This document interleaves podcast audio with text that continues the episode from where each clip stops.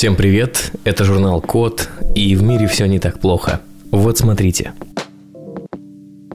Ученые из лаборатории МТИ и CSAIL разрабатывают адаптивные инструменты для обучения. Такое индивидуальное обучение для каждого.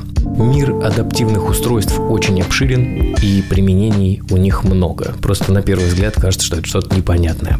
Например, есть кресло, которое меняет свою форму под анатомические особенности сидящего на нем человека. Или адаптивное баскетбольное кольцо, которое, собственно, вот и показали инженерам. Как это работает? Адаптивное устройство подстраивается под пользователя, каждое по-своему. Например, баскетбольное кольцо уменьшает свой диаметр и увеличивает расстояние от точки попадания до пола по мере того, как игрок осваивает броски под разными углами. То есть, сначала у вас ничего не получается, вы пытаетесь попасть в кольцо, которое довольно широкое и довольно низко висит.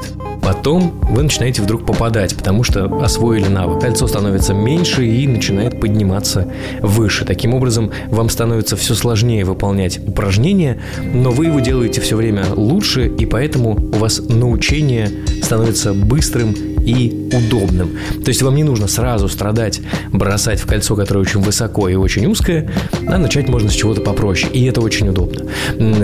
Такая история, адаптивные инструменты, дадут людям, которые не могут позволить себе личного тренера, оттачивать навыки самостоятельно. Такие устройства планируют применять как в образовательной системе, так и в других областях. Но если представить себе, например, штангу, которая сама по себе становится тяжелее, беговую дорожку, которая подстраивается под скорость вашего движения, с которой вы можете двигаться, в общем, огромная вселенная адаптивных устройств. Пока это все выглядит немного крипово, можете поискать на Ютубе An Adaptive Basketball Hoop for Better Training и посмотреть, как это работает на модели.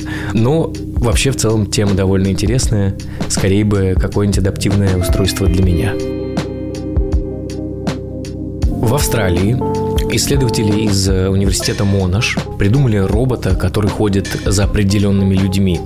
И это не то, о чем вы подумали. Это не роботы, которые за нами следят. На самом деле они очень полезные и всегда рядом. Роботы умеют следовать за людьми, тречить их в пространстве. А теперь они освоили следующий уровень трекинга людей. Они научились следовать за людьми с определенными характеристиками. Это работает с помощью технологии отслеживания движущихся объектов и распознавания лиц, конечно же. Она позволяет роботу работать в реальном времени, не обращая внимания ни на плохое освещение, ни на то, что цель часто теряется, например, заворачивает за угол. И зачем же все это нужно? Конечно же, для того, чтобы помогать в больницах и домах престарелых, потому что там есть пациенты, люди, которые нуждаются в постоянном присмотре. И этот робот все время будет за ними наблюдать, и если что-то пойдет не так, будет вовремя сообщать об этом персоналу. По-моему, очень крутая штука. Ну и в целом можно такого робота не только для того, чтобы он наблюдал за тобой, чтобы вдруг ты не упал или ничего с тобой не случилось, а просто партнер такой вот рядом все время. Пожалуйста, зарядить от него iPhone, например. Для дронов нашли еще одно применение.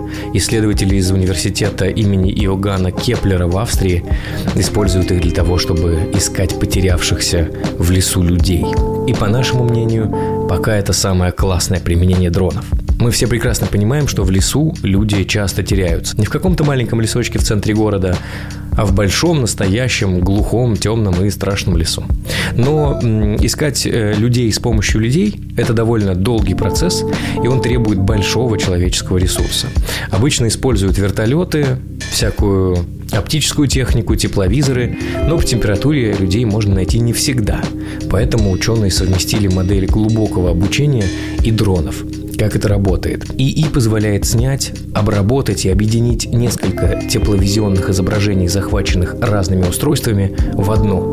Например, объединить картинку, полученную дроном, с той, что сняли с помощью камеры на вертолете. В итоге найти в лесу человека на изображении с высоким разрешением намного проще. Для этого модель сначала натренировали на собственноручно созданной базе данных с фотографиями волонтеров в лесу. Эти дроны быстрые, они смогут охватить большую территорию меньше людей погибнет в лесу, не дождавшись помощи. И это очень круто. Респект вам, исследователи из университета имени Иоганна Кеплера в Австрии. Успехов и удачи. И вообще, если я вдруг когда-нибудь потеряюсь в лесу, хочу, чтобы меня нашел именно дрон. Не в смысле Андрей, а в смысле... Ну, вы поняли. А ученые из Калифорнийского университета учат роботов перекладывать вещи на полках. Появляются роботы-кладовщики, которые ничего не теряют. Собственно, что происходит? Переставлять предметы с места на место роботы умеют давно. И этим мало кого удивить. А вот делать это в ограниченных условиях не умеют. Как работает? Модель определяет положение объектов относительно друг друга, объединяя информацию восприятия рабочего пространства. Благодаря этому робот может обнаружить и задействовать все возможные варианты перестановки, чтобы не зацепить соседние вещи. Таких роботов будут использовать для работы в складских или производственных помещениях особенной важности, где требуется высокая точность. Например, чтобы склянки в аптеке переставлять. Ну и в целом кажется, что за роботами-кладовщиками большое будущее. С одной стороны, мы все с вами видели множество видеороликов про то, как работает пересылка в Китае с Алиэкспресса, и кажется, что там искусственный интеллект, который очень умело перекладывает все коробочки, пригодится. Ну а во-вторых, чтобы классно переложить присланные из Китая коробочки по полкам в России, такие роботы пригодятся и на Почте России. Кайф. В Японии есть большая проблема. Япония очень классная, красивая, продвинутая страна, но она очень быстро стареет, потому что там очень много одиноких людей. Сложно сказать почему, но такие национальные особенности. И японское правительство озаботилось этой проблемой, в общем, довольно давно об этом думает, но в этот раз решили помочь с помощью ИИ. И теперь в Японии используют ИИ в качестве свахи. Кажется, у кого-то появится возможность сходить на свидания, организованные искусственным интеллектом. Как это работает? Алгоритмы используют данные о пользователе для поиска идеальной пары. Все как обычно, но с национальными нюансами, чтобы наверняка. И делается это, чтобы восстановить популяцию стареющей нации, как я, в общем, и говорил. То есть, последнее время мы с вами долго зависали во всяких Тиндерах и Пьюрах для того, чтобы найти себе пару. А теперь не нужно будет даже напрягаться и оценивать там что-то. Умный Тиндер все найдет за нас. Желательно, чтобы это ИИ еще умело начинать диалог, договариваться, а мне исключительно присылали в календарик сообщения, куда чего ехать и идти. Вообще была бы идеальная история. Если вдруг искусственный интеллект научится организовывать не только наш быт, переставлять коробки или доставлять нам товары, а еще и поймет, как зажечь в наших сердцах огонь любви, чтобы мы не остались одинокими, это будет просто огонь.